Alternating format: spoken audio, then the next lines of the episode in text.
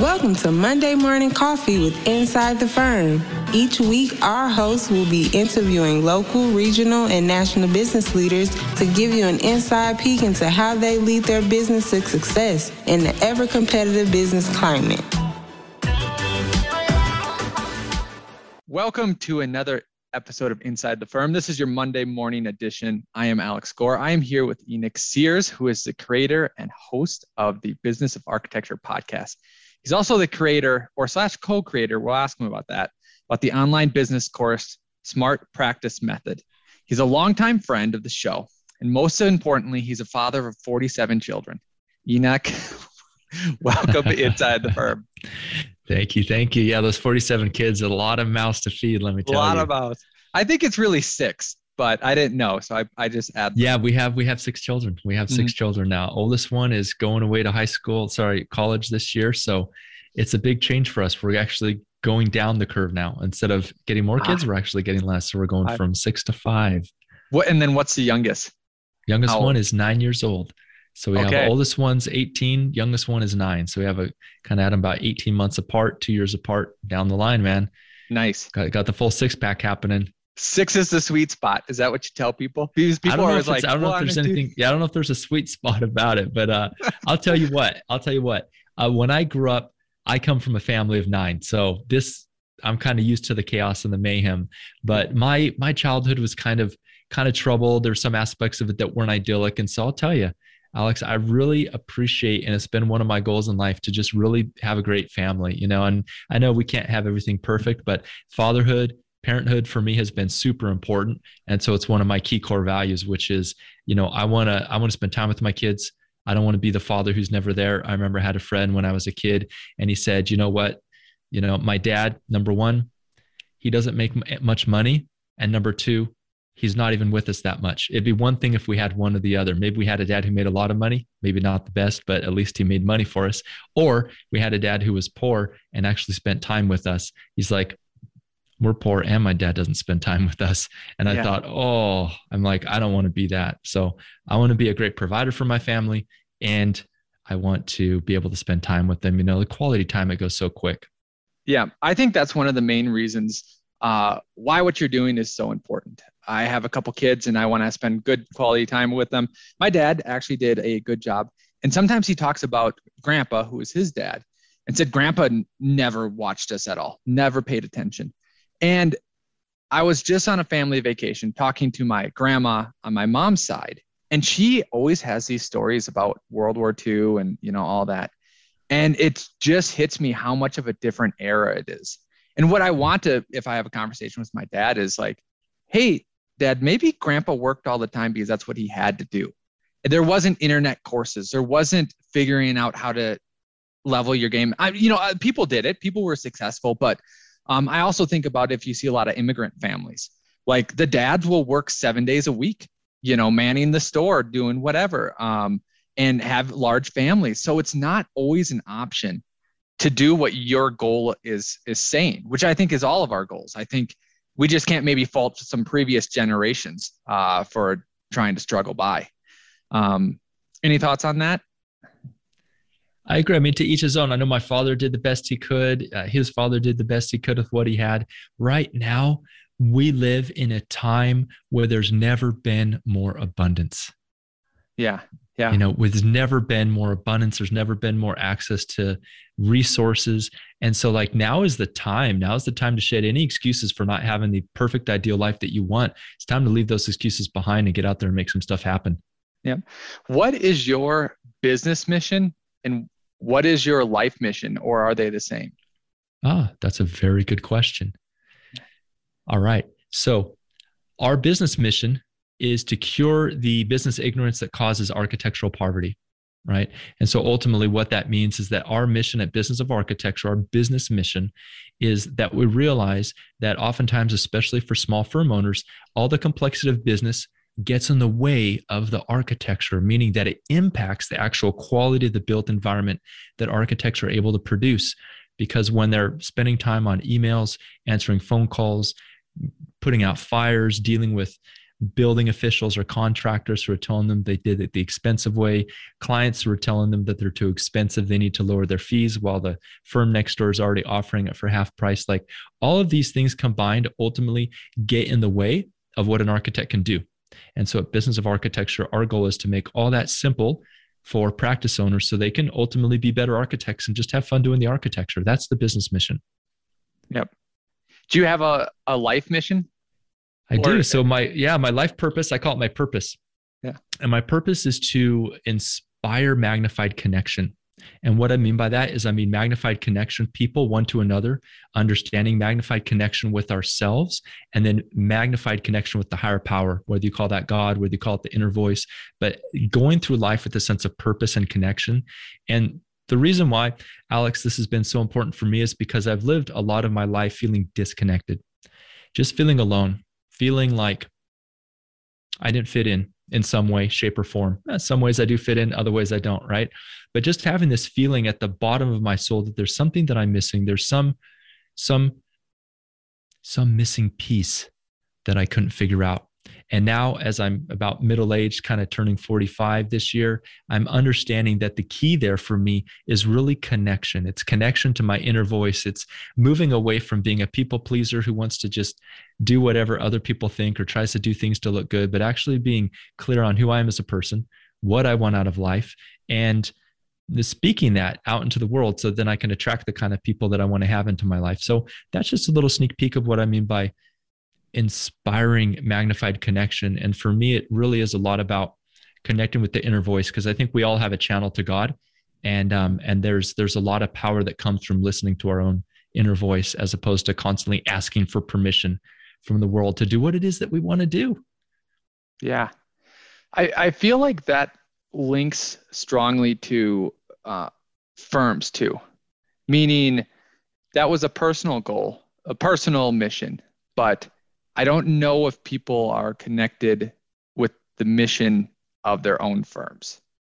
They're kind of just picking up what they can and just kind of like what we were talking about the fathers, just kind of running with what they had, trying to make the best of it.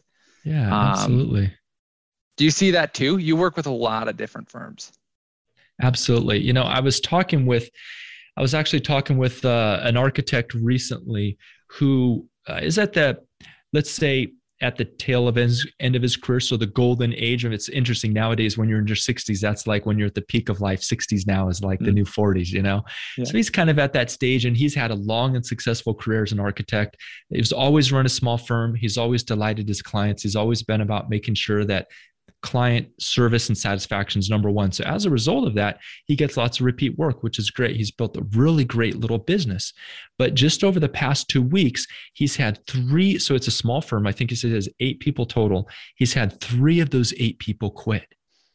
Can you imagine? Three of the eight people quit. One of them, he expected it was a guy who decided to retire. So a longtime employee who ended up retiring. The other person got a job at a local school district that is paying her double what he was paying her and she's doing less demanding work. So this was like literally his his right hand person. This is the woman who she interacted with all the clients. She had great client relations. She knew how the how the buildings were put together. She knew the whole process. She was like literally the person who was practically running the firm. And she left because she got an offer, like I said, at the school district that was paying her almost twice as much. And of course, doing work that was much less challenging. As you know, architecture is no laughing matter. And then the third person he lost was a drafts person who was poached by a competing firm. Right now, we know that people are out looking, you know, if there's a shortage of labor. And so, again, they gave him a much more lucrative job offer. He ended up jumping ship you know? Yeah. and it's terrible because now he's this entire week he's spending at the office until late late at night just trying to get the projects done. It's an enormous amount of stress.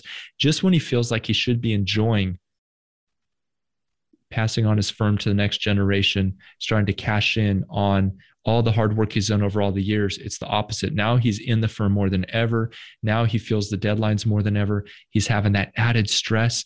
And ultimately what that comes to what we've seen Alex, after researching hundreds of firms and working with over 203 different small architectural practices, is that mission and purpose is important. And that people today are looking for something that matters. They're looking for meaningful work. Yep. Right. They're looking for something that gives them a sense of purpose. It, um, I have two. I have a comment in the question. So I've seen some of the posting for for government jobs, and some of the uh, salary offers are actually getting like quite high. And what's kind of crazy about that is I have dealt, I've said it many times on the podcast. You know, they might get paid, they don't get paid 2x where we are, but um, it's like 2x, but half the work. Like, and the other thing too with the mission and purpose, I could never, it, some of, and mainly it comes from the planning department, not the building department. Building department's normally straightforward and just code stuff, and that's that's all fine. The planning department is just it's soul crushingly like dumb comments, just like the worst things ever. And that like the it, the mission the mission and purpose doesn't seem worth the money in a, in a lot of equations, but it it concerns me this trend that cities are not pushing through projects enough. We have a housing crisis, not just in California, all over the place. And then they just keep adding and they don't get any more efficient at all. So not only is it taking staff away from the production side, then it's just adding on to the burden on that production side that it just got taken away from. Um, I know me and you, we have small voices, can't do much about that, but I think it's an issue that that people should be aware of. Um, and you can riff on that if you want to. But my second question was, what kind of advice did you have for this gentleman going through this crisis? Okay. Well, first of all, let me just say that Alex Gore's voice is not a small voice. So everyone listening today, let's rise up in arms. We got to change the system yeah. here. You know, okay. What advice do I have for someone in this situation? Here's the thing people today are looking for leadership. People today are looking for a mission that they can latch onto. And when I look at what went wrong here, what was the root cause? Why would someone leave a job to go pay for something that costs twice as much? As you mentioned, I mean, look, those jobs are great for some people, and I appreciate that. And we need the people who can go work at the city or work in the government jobs or go work for the school district as an architect. Those are fantastic jobs. They were never something that I was interested in personally, right? But here's the thing if the firm where you're working at, if you feel engaged to a sense of purpose there, people will do literally anything for a cause that they believe in. I think Napoleon said that men will do anything for a little piece of ribbon on their chest. Well, yeah. it's not too different. It's not too different of a concept, is that we want a feeling of purpose, right? We want a sense of meaning in our life. And there's many firms that just don't offer that. You know, for whatever reason, they've never understood the importance of mission. They've never taken the opportunity to identify what is their firm's mission. Why do they matter? Why does what they do really matter at the end of the day? Why not just go, you know, be a janitor somewhere, go work at a fast food restaurant, or go become an accountant? You know, obviously there's the creative aspect of enjoying architecture. We wouldn't want to do anything else. But when you look at it, and when I realized this, I, I understood that like really how much of my time as an architect was really spent doing creative work it was actually very small. The rest of it was client coordination. It was dealing with planning departments, fire details, you know, the fire marshal. Like there's so many different things that went into it. So to be able to deal with the boredom. For some of us, that's boredom. For other people, they love that. But whatever it is in our job that we have to do that we don't enjoy doing, there's a certain monotony there. What's going to get us through that is a sense of passion, a sense of purpose. Is something that that's a higher calling that we feel like we're involved in because as human beings, we're creatures that need meaning we want to wake up and we want to feel like what we're doing matters and that it's important. So, my piece of advice to any firm owner who wants to create a culture where you're not going to have your staff poached, it's not necessarily going to be about paying them more. It will be about understanding exactly what it is that gets them fired up about their position and making sure they can get that within your world. Yeah, I would agree. Um, and I would take that all the way to the job interview. I interviewed a amazing female at NDSU, um, and just blown away at the the skill and, and level of detail um, and just the work of the projects. And I finally asked because I I knew uh, what you were hinting at. So what do you what projects do you want to work on? And that's normal question that you ask, but like I put emphasis on it. And it was uh, she's in track and pole vault and, and all that stuff. Uh, she wants to design sports stadiums and track stadiums and all that. Well, that's great. That's amazing. Would love to have her work at our firm, but that that's not what our firm does. you know, especially with that talent level, you can go work at those firms. Those firms would be, you know, happy to have you. So it's very key. And to, to echo that too, one lesson I learned that we're kind of forgetting, and maybe this will uh, get me back on it, was at, at Studio Daniel Libeskind where I worked. He always said, do one fun project a year. And when we did that in the beginning, those were always the ones that got so much press. Like almost in the first five years, every fun project we did either landed us on TV or on a magazine. Like because that's we just put your passion into it. Um, and then you know we grow, we get bigger, blah blah blah. But I, I think, and we've we've tried to do that. We've had little fun projects, but I think it needs to be like a bigger kind of kind of deal. Um, I love that. I love that. Yeah. Uh, two part question. I'll start with just the, the first part. If someone asked you for your advice and they said, I'm branching out on my own to start my own architecture firm, what, and let's just say they're seven years in, who knows, uh, they have their architecture license and all that. What key things would you tell them to make sure you have kind of set up in the business sense, not in the design sense, now to set you up for success in the future? Oh, it's a great, great question. And that was, look, I can speak to to my failures in that department. So back in 2009, I was let go from the firm where I was working at, and I thought I had the brilliant idea it would be great to go out on my own. And so I went from having the ideal dream job where I was down in Panama, I was managing a construction team, I was running some different projects and having lots of fun, working half days, surfing in the afternoon. It was like a dream come true. And I went to that to literally, within the matter of months, being unemployed, being on unemployment, having to apply for food stamps so we could, by the way, we never ate better in our life just just just to let you know. But uh, so we went man the budget that they have for people to go on it's like enormous. We were eating like steak and were like this is great. Anyway so uh, sorry i, I have to ahead, add on to please. that my roommate in college because there was different eras uh yeah. so i was typical poor college student and I was so upset because uh, my friend got financial aid and he could afford milk and he could buy steak on Friday night. And I was like, you high class person having you a steak class. and milk. No, This is crazy. Steak and milk instead of top ramen and what? Yeah. What, Tang, uh, Kool Aid? Just water. Water, water and ramen. Yeah. I know. I know. Exactly.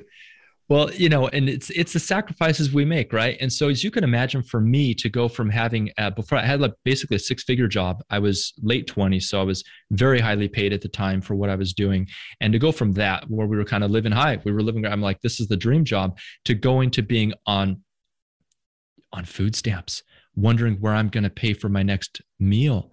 And I I remember it was the Christmas of that year. I sat and I was looking up at the fan early in the Christmas morning because what I had done to make ends meet is I got a paper route and I did substitute teacher the during the daytime, and then also while I hustled side projects in architecture to try to build up my own practice. And as I sat there and just feeling sorry for myself, you know, thinking, "Geez, what did I do wrong?" and I'm watching the ceiling fan as it slowly goes around the the ceiling, and what I'm realizing is that it wasn't that I didn't know about architecture. It wasn't that I didn't understand how codes worked how programming works, how buildings get put together, proper egress requirements, all of that, yeah. right? It wasn't that I didn't know that. It was simply that I didn't know the in and outs of how to manage and make money in a practice. I didn't know what we what I've come to discover is the business side of architecture. And so for anyone who's going out on their own, what I what I suggest that they do is they get a love. They get a love for business or partner with someone who does love it right? And the cool thing about it is that you can, it's a love that can be acquired. Because a lot of times, if you would have asked me 12 years ago, Enoch, all you need to do is get a love of business, I would have said that sounds like torture. I mean, I didn't go, I didn't get an MBA for a reason. I went to architecture school for a reason. I don't want to have to learn about business. I thought business was dealing with spreadsheets and numbers and accounting statements and financial management and all that completely bored me. What I didn't understand is that business is about so much more than that. It uses the same creative problem solving skills that we love to use as architects, but it applies them in so many different ways to strategic opportunities, to relationships, to leading and guiding and coaching people. There's so much opportunity to grow and so many exciting things that can be done in business, but we never learn it. No one ever teaches us. And it's for good cause, because if we did, we wouldn't have any time to learn the architecture. So that would be my, my answer would be not necessarily to set anything up, but it would be, you know, if they were going to set anything up to have success in the future, it would be setting up the relationships. Yeah. Take time now to form those proper relationships because they're the ones that are going to feed you in the future. And you mean the relationships with other people? Yeah, I mean relationships with team members. I mean relationships with clients. So when we go out and we interview different firms on the Business of Architecture podcast, one thing that is a common thread is that the people that go out and start their own practice where they've had a launching pad have already been working with and having great relationships with different clients they're going to almost they're going to start out with success. Even if they don't poach any of those clients they're known in the industry. People know that they're out on their own. People will go there. And number two if you've been working at a, at a firm where you had a team below you who, who likes you and respects you a lot of times what we see is when these people leave the firms and go out and start their own thing some of the people from the firm that they work with previously or even in the distant past actually go and move out to work with them. So, one of the most challenging parts of building a successful practice is gathering the right people around you that you trust that can do good work and you can just unleash them and let them go instead of having to micromanage them. yeah Yep. That's great. Um, yeah, micro managing it can be a double-edged sword. You, you have to balance it, you know. Uh, what when when you start to work with companies um, what what are some of the common mistakes in the business practices that you see? Either stuff that they're not doing that they need to be doing, things that they are doing that's wrong or unnecessary, or what what kind of pops to the top of your head? Oh, yeah. yeah. So good question. There's there's so many things, and again, there's there's no shame in not knowing these things because they don't teach them to us. But I would say the primary thing in architecture that we as architects are guilty of doing is neglecting or dismissing the importance of money. Okay. And what I mean by that is if I had a dollar for every time an architect told me I didn't get into it for the money, the money's not important, I didn't mm-hmm. get into it to get rich, I would be a rich man just from every time I've heard that. Now, that may be true. We didn't get into architecture to be rich. But last time I checked, most people didn't get into architecture to be poor. Yeah. Okay. I'm pretty sure most people didn't go out trying to say, okay, I, I know I'm not going to get rich, but I want to be in poverty. No. Right. So there's this healthy balance of actually respecting money for what it is and valuing it as a highly prized commodity and something that's necessary for a business and for a practice. And so, what I know from my own experience, Alex, is that I was never taught how to manage money. I was never taught about the power of investing the difference between a cost and an investment and that as you spend money in a practice that's an investment that's what gives dividends and helps you grow and make more money. Like i was never taught anything regarding that other than my parents told me to save maybe put something away in a in a in a retirement account but i never really learned how to make money or how to manage it. And as a result what i did to sort of justify the fact that i wasn't making a lot of money is i told myself well money's not important. All those rich people they just got there by exploiting other people by being dishonest by cheating etc so i put all these sort of justifications in my own personal mind as to why all those people were wrong all the rich people were wrong and i was somehow holy and i was better than them because i didn't have a lot of money. And i thought well you know it's the price of doing the work that i love. I'm an architect. I'm yeah. doing amazing work and you know i don't sell my soul for money but it's a false dichotomy. So that would be the number one mistake that we see that that really hurts firms I, I would say one of the strategies I've used to get over that, because I, have had that feeling, um, probably still do in some way, is I relate the decisions. Let's say it's uh, anywhere from a thousand dollars to twenty thousand dollar decision on, you know, like, are we going to be able to capture this value? Are we not? Are we giving the clients back? So, you know, like all these things that go on. Is I relate them to an item that costs that much. Like, mm, that's good. Do I want to just give up a brand new computer? you know, yeah, yeah. because someone at my firm or myself needs it. You know, like, yeah. do I want to give up a, a new car? Like, mm. no, I, I do not. Yeah. Um, so that that conversion will, is what helped me, and it took me a while to realize that because yeah, as a business owner, you make thousand dollar decisions, you know, every week about something or another. Um, and then one time it hit me is like, man, this is a new computer. Like this, whatever decision is a new computer and I go, I would really like a new computer. My computer is crapping out right now, you know. Um, so that's what that, that's one of my little tricks I have. Uh, that is a powerful, powerful strategy. Uh, it reminds me of one of my one of my early mentors, Eric Bobrow. Some of you may know Eric, but I remember I was just barely in my in my in my stage of growth of of starting my own firm and my own practice and you know money was very tight so i was trying to be very very cautious about what i spent money on because there was not very much of it very very careful about what i invested in. And and eric had a different mentality. So whenever he found a new software tool or something that would save him some time automate something basically get himself back some time he would invest in it just without even questioning it. And so he had a couple thousand dollars a month that he was spending on software costs just of software to kind of help him manage his life and get things done easier. And i was like eric how can you justify that? He's like well what i've seen is that whenever there's something that's going to save me time i will invest in that thing if it's going to save me or my team time, if there's a faster, more efficient way where I don't have to worry about, I'm going to do it.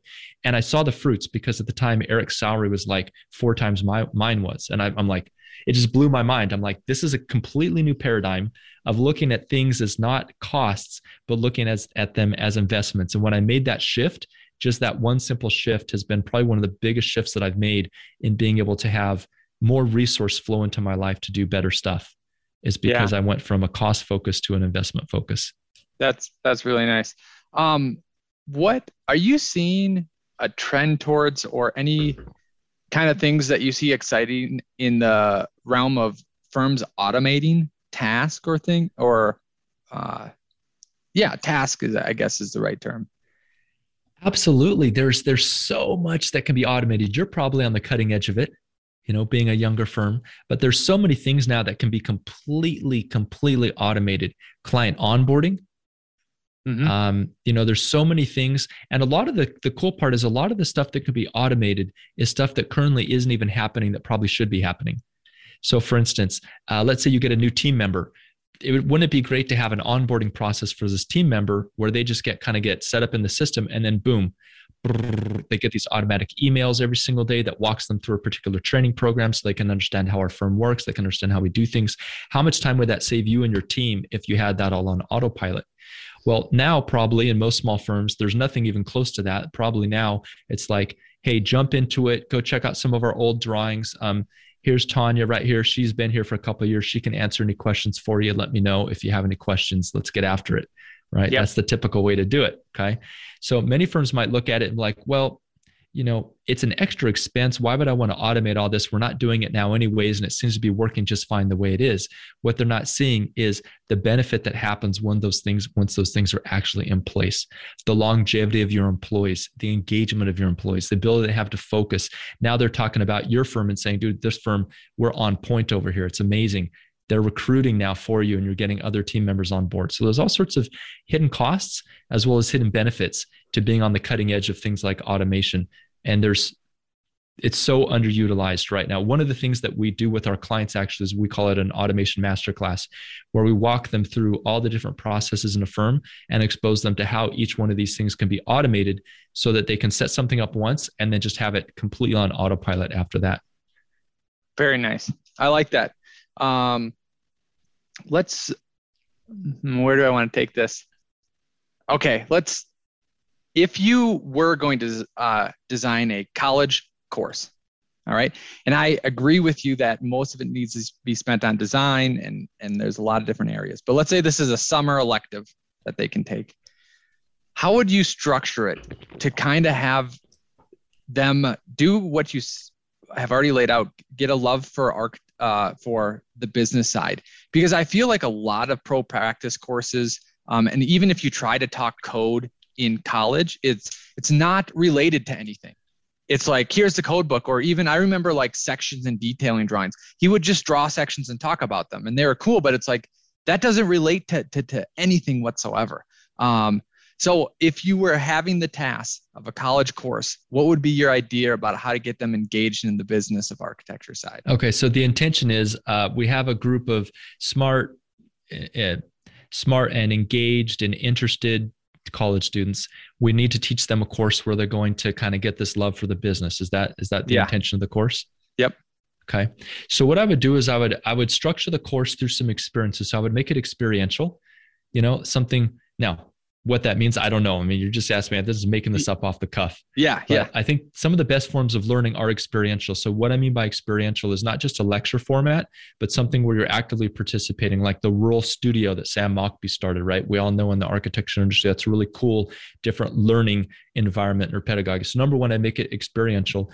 Number two, I would help the students understand that business and understanding business is about really managing money and, and building money, making money, and that ultimately that's linked up to design. So if you want to do great design, it's going to be very, very difficult to do that without some sort of money. So I'd link the two. I'd say, look, these are necessary. If you want to be a crappy designer and you just want to have, can I swear on this project Yeah. on this podcast? If Yeah. you want to have ship, ship ship projects, then you know, go ahead, forget about the money. Just go, you know, be be poor and struggle and try to get what you can, whatever, right? Or try to win some competitions by doing free work, and maybe you'll succeed by the time you're 60 and get noticed by someone. Eh, be my guess. There's a lot of firms Yeah. that do that, and it works for five percent of them. Okay yeah. There's a lot of competition there. there's a lot of competition there. Plus, there's not a lot of rewards. So, or you can go path B, which is learn how to master the business. And now you have a solid foundation of finances. And then you can leverage that into any kind of exposure that you want. Let's face it, when the coffers are full and you can pay for PR and you can pay for business development and you can pay for relationships and you can pay for getting new clients and you can pay for going to competitions and you can pay for going to things like MIPIM, which is the, the big conference that happens out in Europe you know whatever it needs to happen to be able to build the practice you're going to be able to do those things. So that's what i would do. I would just concentrate the whole course on understanding that one simple concept which is that your ability as a to run a successful business in other words to make abundance of money can either accelerate the craft or it can make the craft more difficult. So partner or discover it yourself. If you don't want to learn it yourself bring someone in who does know the business because it's really hard to build a practice when you're struggling for for money and finances. Yeah, yeah. So, uh, what is? Could you kind of give an overview of what your smart practice method is? Because that's your course that you're that you have out there. Yeah, yeah, absolutely. So the smart practice method is more than a course. So it's not just a course. It's actually um, we we call it a program. But what we mean by that is it's a custom tailored solution where we take a look at what a practice already has in place. We see what's missing and we help them add what's missing to be able to get the end result that they want, whether that's more freedom, whether that's more money, whether it's better projects.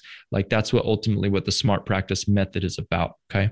Now there's four different parts of smart practice method there's and we call them the four playbooks all right so when we look at and this is something we've developed over the past 10 years but when we looked at the different practices that were successful or when we looked at the practices that weren't successful or maybe we're struggling because both of those are you know they, they both provide useful information what we discovered that there were some commonalities so the first playbook is what we call the purpose playbook it's kind of what we talked about at the beginning of the podcast today and there's some specific things that need to happen to make sure that a firm has a strong and powerful purpose. We identify three things. Number one is passion, number two are principles, and number three is the path. Okay. So that's what we call the purpose playbook. Now, in addition to that, the other three playbooks would be the people playbook, the profit playbook, and the process playbook. Okay. So we're looking at purpose, we're looking at people, we're looking at profit and process. And if any one of these things is out of alignment or any one of these things is missing or maybe not fully developed or not in place, it's going to cause problems in the practice that the firm owner is going to be dealing with. Things like spending too much time on admin, things like, you know, getting to the end of a we've we've run out of the fee, but we have more project to do you know things like that. So that's what the smart practice method is. And what we do is we just take these simple tried and true methods tools and templates based upon these four playbooks and we help small firm owners implement them in their practice over the course of generally firms hires for about a year but it may take one to you know one to three years. It's more of a long-term thing because they want lasting change. They want lasting what do Value. you call it? Lasting value yeah. So we help them ultimately what we do is it's more than a course because we've been through a lot of courses before. We've had courses. Courses are great. We used to it, this actually used to be more of a course format where people would come on board and be like a 90 day course where they'd walk through it over 90 days but what we found is that people would go through the course and then they wouldn't implement half the things Yeah. and so because they didn't implement they didn't get the results they had the knowledge but they didn't actually get the results that they could have gotten at the end of the day. So we said, okay, whoop, let's slow it down. We're going to space it out over however long it takes. It depends on the firm. It may take a year, it may take a couple years, right? But let's face it, if you look ahead to a year from now, or two years from now, or three years from now, you're either going to be in the same place you are now, or you're going to be the place where you have something like the smart practice method completely installed in the practice. All right. So, what we found slow it down, focus on embedding, focus on making the changes, and that's how you get lasting results. I, I would agree that there's a hierarchy of, of what you can do. Um, and yeah? everything. Tell me about and, that. Well, essentially, you know, let's say you buy a book. Um, one is called mm. like, uh, there's a bunch of ones, but you know, you'll read a book and your implementation will probably be one, possibly two of those ideas. Like, yeah. but probably just one. And there was probably yeah. 10 good ideas in that book, but you did one. Then you could buy a course. And like you said, that's what happened. Now you're doing like two to five of whatever they said out of the maybe 50 things that you need to do. You got five, you know. Um, when you do a program or have a mentor or have something with that long term, it, you know, I, I'm not going to, let's say you're hitting 90, you know, you might say 100, that's fine. But it, I mean, 90 compared to 5% is worlds of difference. I know. Worlds of difference guilty as charged. I mean, I, I recently gave away like a thousand dollars in books because I'm I'm the guy, I'm the most guilty guy on the planet for buying a book, looking at it, you know, kind of getting a couple cool thoughts about it and then not reading the rest. So yeah. I bought so many courses, I've bought so many books. I I get it. Yeah. Yeah. Um you have a 15 minute no obligation call. What is that about? What are you trying to get out of that? Yeah, so what we what we offer firms, thanks for asking. What we offer small firms uh, to to be able to just find out more about what we do, see if it's a fit to work together. Is what we call a 15 minute, just a hello call, and that's just you know there's nothing for sale on that call. You know you couldn't buy anything if you wanted to. It's just a chance for you to hop on with us and we can have a chat and then see if it makes sense to have a further conversation about installing the smart practice method in your practice, seeing if what we do can help you get more freedom, get more fulfillment um, and ultimately get more financial reward in your practice. So, you know, businesses owners can find that if they just go to businessofarchitecture.com forward slash smart. And there's a page there where they can request uh, an evaluation. And the first part of that is just that free 15 minute call. Yeah. Uh, and then also side benefits become a better father, become a better mother, oh my goodness. become a better partner. Yes. Um, yes. All through freeing up time. I love that. Uh, you know, it, this is this is something that I discovered really, I kind of knew it all along, but I've discovered it more and more recently is that these, what we call the core four areas of life, we call it body, being, balance, and business. So these kind of cover the bodies to be your health and your fitness, your being, your connection to God, or your connection to yourself, the universe, whatever you call it, your balance, your connection with friends, family, and your spouse. And lastly, your business. Like these four areas, if any one of these areas is off kilter or out of line, it's going to affect every other area. You know, like for instance, my wife and I, we had a disagreement this weekend. I was feeling terrible. I was feeling inadequate as a husband, inadequate as a father, beating myself up mentally. Here I go again. Why yeah. can't I ever get it right? You know? And then I just remember just Monday and Tuesday, it was just as a struggle to get out of bed. I didn't show up as my best self when I was on, on my calls and doing what I had to do throughout the day. And so I've really seen, so I love you brought that up because it's more than just balance. It's more than work life balance. It's about really integrating all four of these areas and having it all. So we really believe, and we've seen it happen again and again and again, that you as an individual, you can have it all. You can live a life where you have all four of these things in abundance. And it is just an incredible place to be at. So I'd invite everyone to, if you're in a difficult spot in your relationship with your spouse, uh, in a relationship with God, in your business, or with friends and family, or your health, press on, good soldier because it's there's light at the end of the tunnel. You do the work and the results eventually they'll get there. And I know that because I've seen that through my own life and the people we work with. Absolutely. Okay, last thing. Uh, where can people get a hold of you? Where should they go to kind of check you out or engage? Yeah, first place is just go if you're a podcast listener, um, look up the Business of Architecture podcast. We'd love to have you as beyond your list of podcasts that you listen to, go to podcasts. I'll be the first to admit not every podcast is going to be a golden hit. Um, but you know, if you listen, you'll find some golden nuggets in there. And we really do our best to make it at least half as good as inside the firm. So, you know, hopefully hopefully can uh, live up to that. But that's the first place. The second place is just go to businessofarchitecture.com. On that main page, there's a masterclass there where we go over the smart practice method. It's a free 60 minute training. Um, there's an invitation at the end of that training to have a talk with us, but obviously that's not necessary. So that's going to be an incredible business education for anyone who feels like they want to dip their toe in thinking, what might I be missing? You know, what might I be missing in terms of the business? Maybe I've I'm good right now, but could there is there something I can be doing to go to great? Then go into businessofarchitecture.com and just right there on the homepage, clicking the button for the free video will be will be a good place to start. Awesome. Sounds great. Thank you for joining us. We appreciate it. You're welcome, Alex. Thank you for having me here.